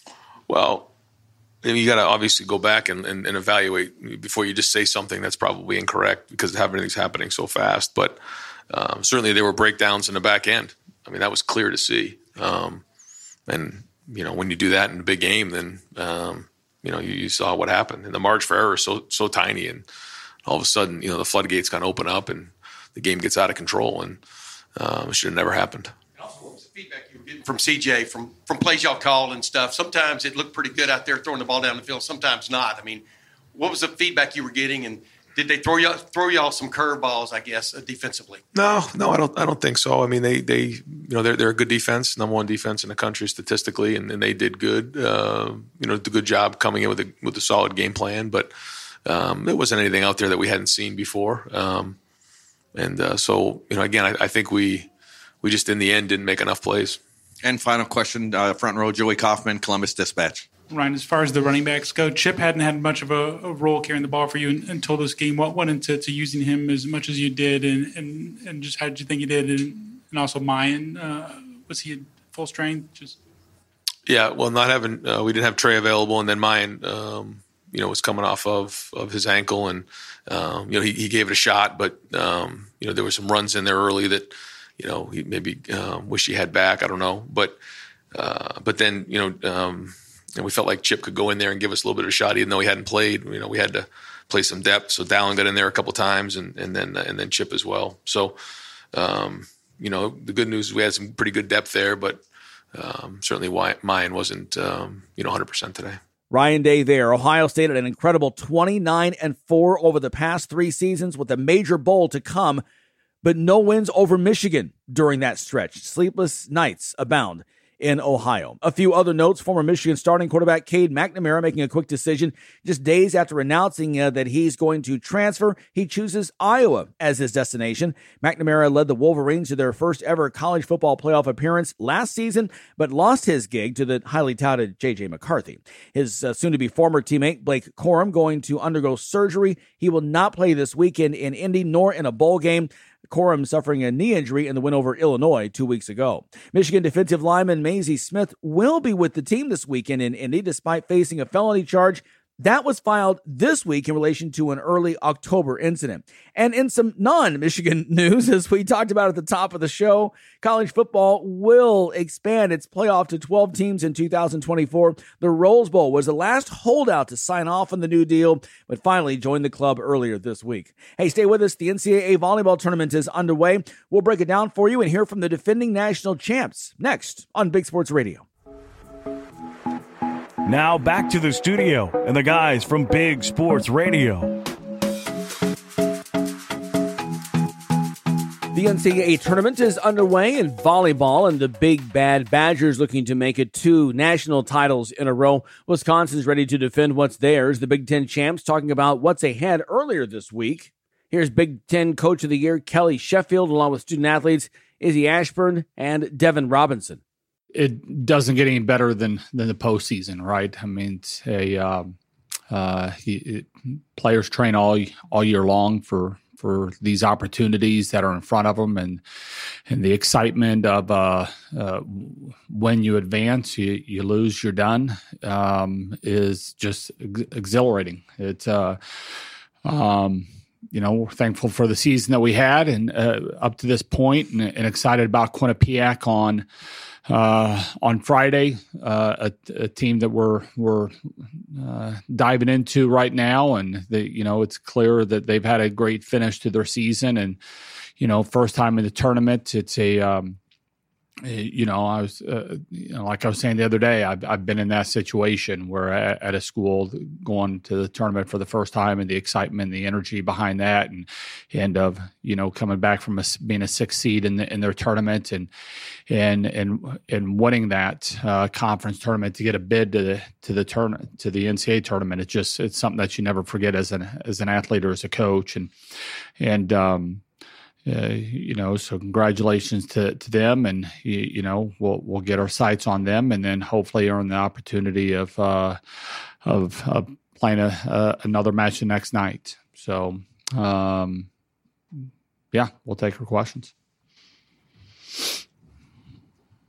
Um, I guess to start off with, uh, congratulations, Devyn, Kelly, Izzy, um, you know, winning the Big Ten title. Uh, but uh, as far as Kelly goes, I guess I was hoping uh, Izzy and Devyn, can you speak a little bit to kind of maybe what, you know, with him being Big Ten Coach of the Year, what kind of sticks out to you in terms of how he's approached uh, the team this year? Um, obviously, we we graduated a lot of really big parts of this team last year, and a big part of why people want to play at Wisconsin and why we wanted to play at Wisconsin was this continuous culture of of uh, competing and wanting to win and wanting to play together and just being a part of something so much bigger than um, yourself. And I think that that culture ultimately starts with what he what he gives us and the way he speaks to us. And um, this team is the way this team is because we were able to to continue that culture, and it it just all stems from that. And it's just such a testament to to the leadership and the fact that we're able to to have this competitiveness and this this team drive every single year here with a different personnel and continue that culture on for our alum and for the people coming next is it's just such a huge part of this program. And just like Izzy said, we graduated big players like Rettke, Hilley, and Barnes. It's like they were such great players because he coached them the way that they need to be coached. And we're doing so well this year is because he knows what this team needs. So it's a big part of it.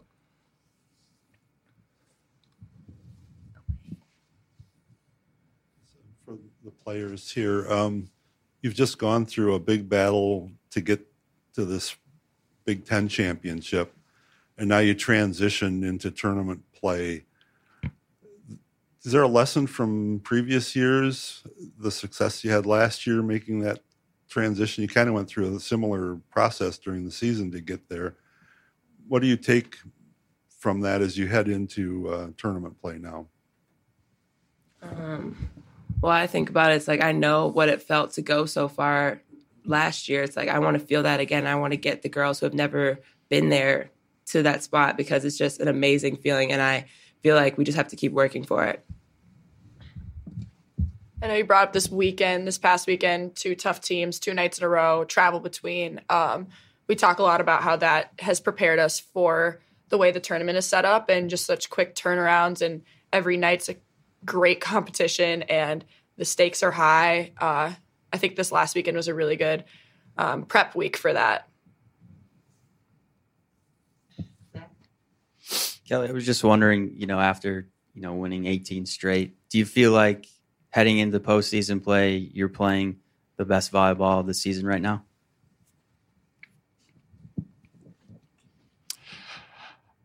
I think we're playing some really good volleyball, and we continue to grow, which is is exciting. It's a um, you know, and it, I'm not just seeing that, but I can tell that our players are seeing that. They're uh, uh, there uh, there's excitement for still learning and in in getting better.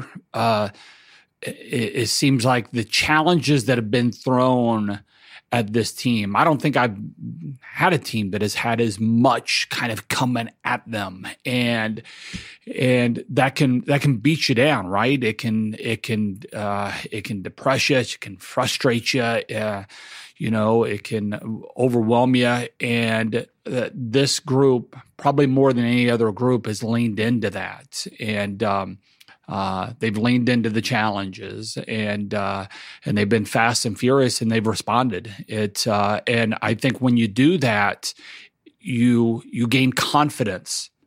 Uh, as uh, individually and collectively when when you go through hard things together. And so I see a team whose confidence is continuing to to rise um, because they keep answering the bell. And um, we're we're playing good volleyball, but I, I uh, we haven't seen our best yet. And uh, I, I think it would be across the board. Every single one of the players here would would probably uh, agree with that. Kelly, excuse me, uh, Kelly. Obviously, there's bigger fish to fry than you know all conference teams that come out today. But I guess I want to get you know your thoughts on the players that you had recognized and just you know the honor that was given to you by uh, you know the coaches as, as, well as the media being coach of the year. I mean, it's a. Uh, I'd say it's a recognition of what the team has accomplished this year. It's a, uh, you know, it's it's it's it's it's been a pretty successful season up to this point and and some players are are recognized for for that and and some other players aren't recognized for that. But i but i think everybody here knows that we're getting great effort across the board from every player every single day that that allows there to be team success and some individuals that that pick up some awards. So I don't know. It's a. Um, it, I can tell you this: there isn't any of our players that have come here for awards. You, you, know uh, that's that's not why they're here. They're for th- things that are that are bigger than that. Um, most of these players that are coming here have have have picked up some nice awards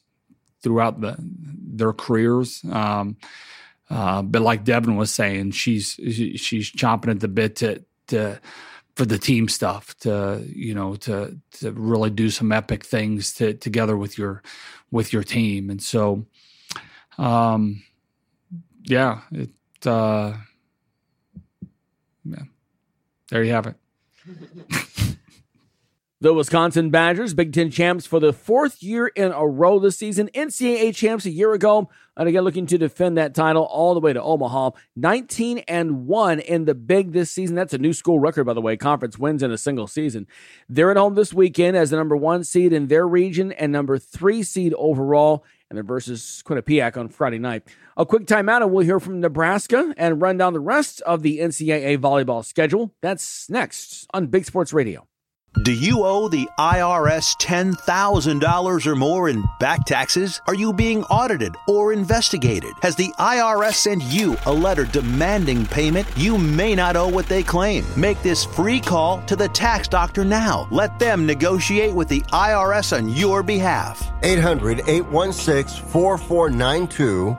800 816 4492. That's 800 816 4492.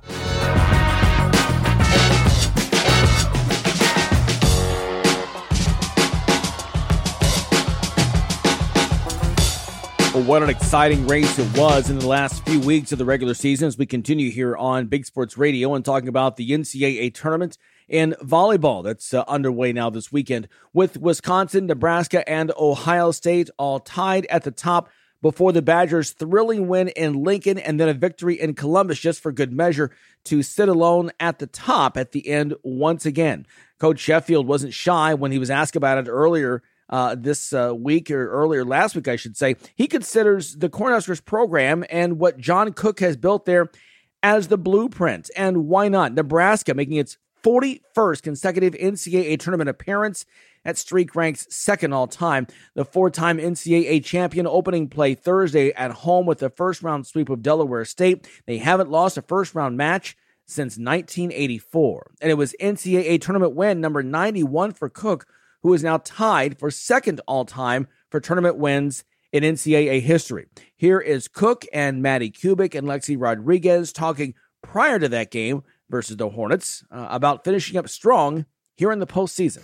Yeah, I think the last couple days our team has made a really big commitment just to recover from last weekend and get our minds right and recognize the opportunity that we have the next couple weeks with the tournament. And um, yeah, I think we're really excited for the opportunity and to start that tomorrow. Coach, is Ally still going to be playing all six rotations? As of right now, yeah. I see how those passing relationships and responsibilities kind of sorted themselves out the last couple days in practice? I think it's getting a lot better. I think that we're all getting super comfortable back there, and there we had to get through the rough patches, but I think we're all pretty confident next to each other now and have dialed in the seams and the communication between each other. Other questions? What goes into the decision with um, with Ally and just how things change um, from you know two weeks ago to now? Well, what do you mean? Just like when we were talking last week, you're like, oh, I've got a decision to make. Um, so how do you come to that decision? Um, w- well, with Kenzie out, it makes the decision really easy. So one of our outside hitters has to go all the way around, well, besides Madi. So we just really don't have another sub to play there.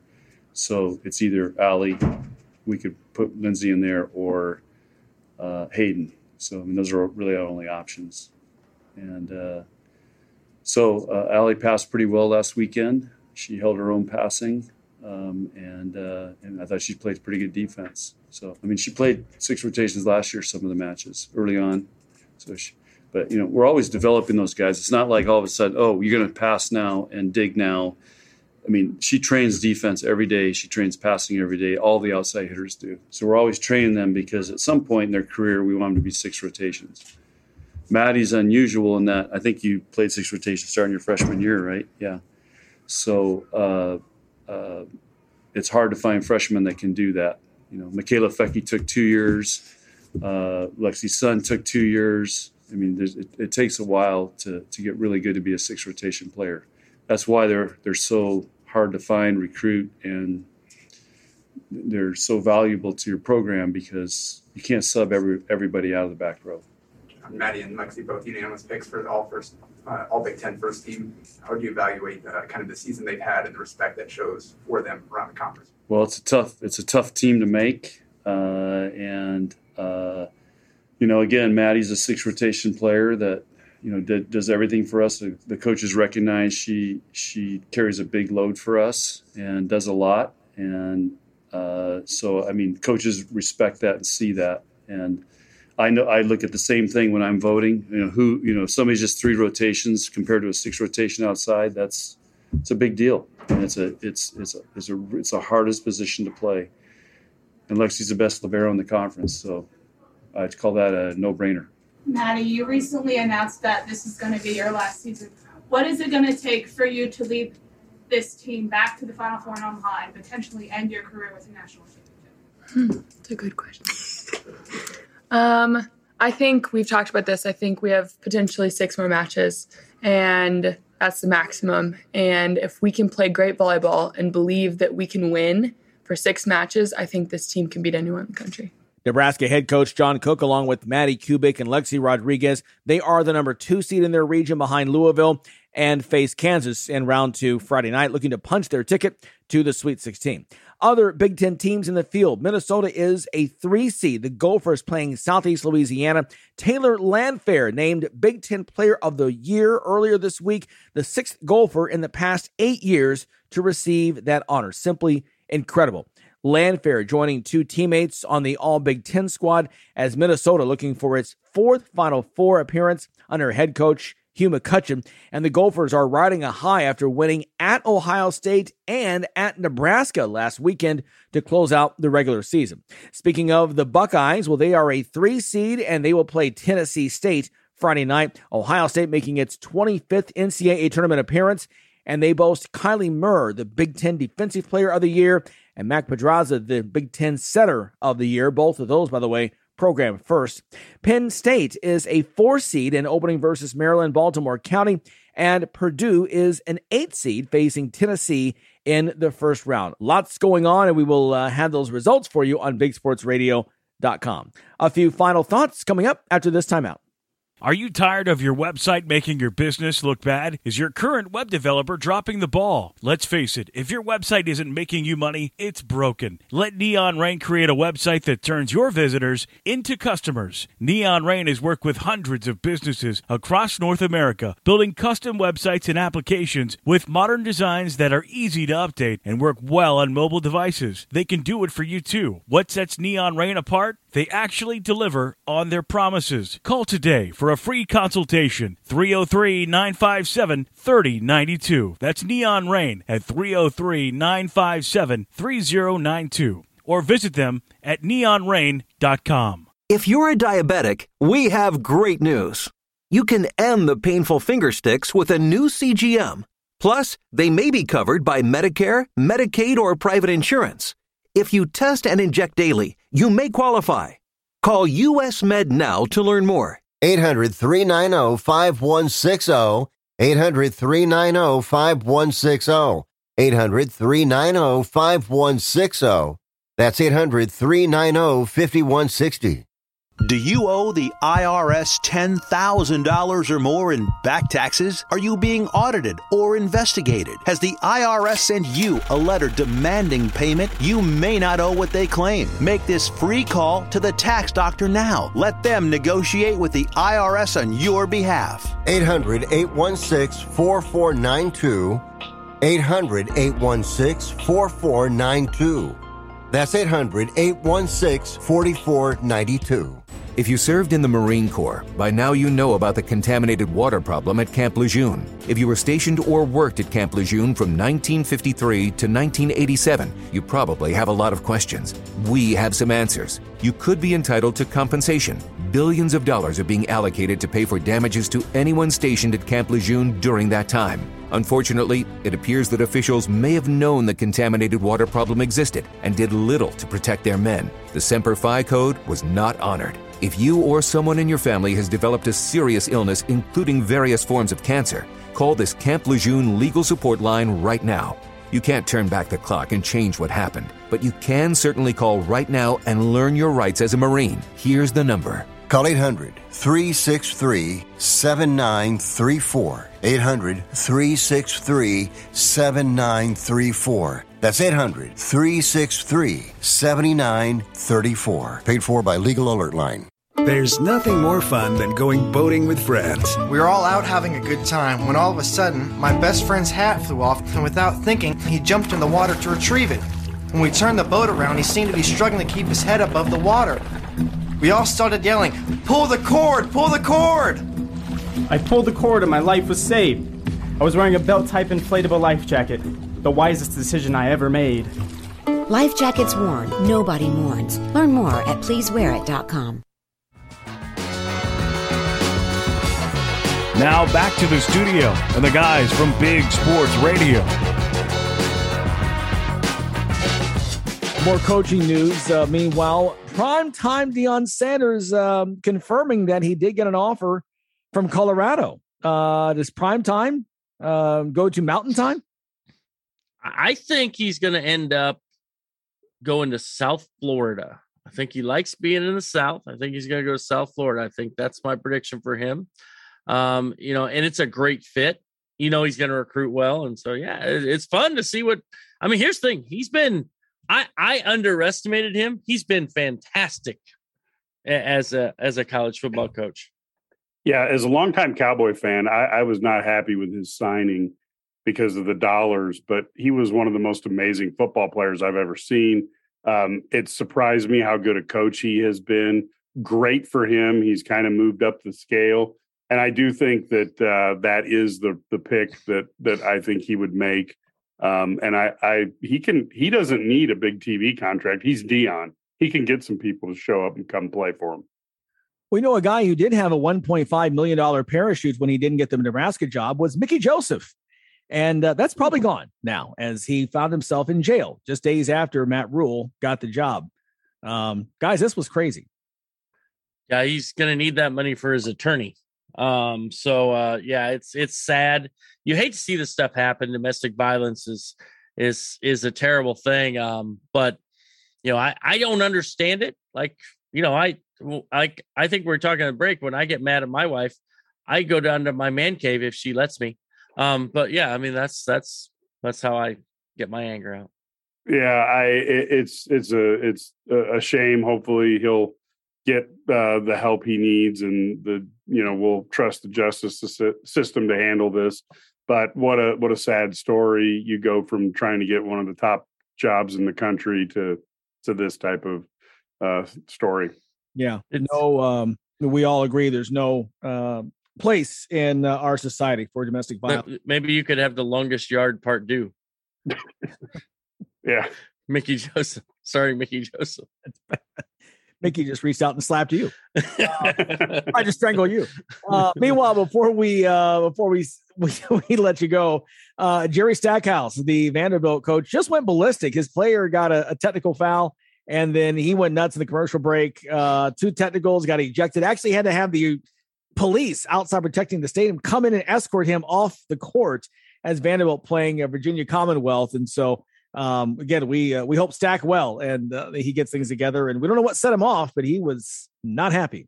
We're happy. Uh, know, we're disappointed that the show is over. Our our time has gone by way too fast, as always. Lots going on in uh, college football, college basketball, and elsewhere. We hope you enjoy the games. We'll see you right back here, same station, same time next week. For Mike Cagley and Brad Sturdy and uh, our guys uh, working behind the scenes, I'm Larry Smith. Enjoy. We'll see you next time. This has been a presentation of LMBC Sports LLC and Revision Sound. We'll be back next week on Big Sports Radio Network.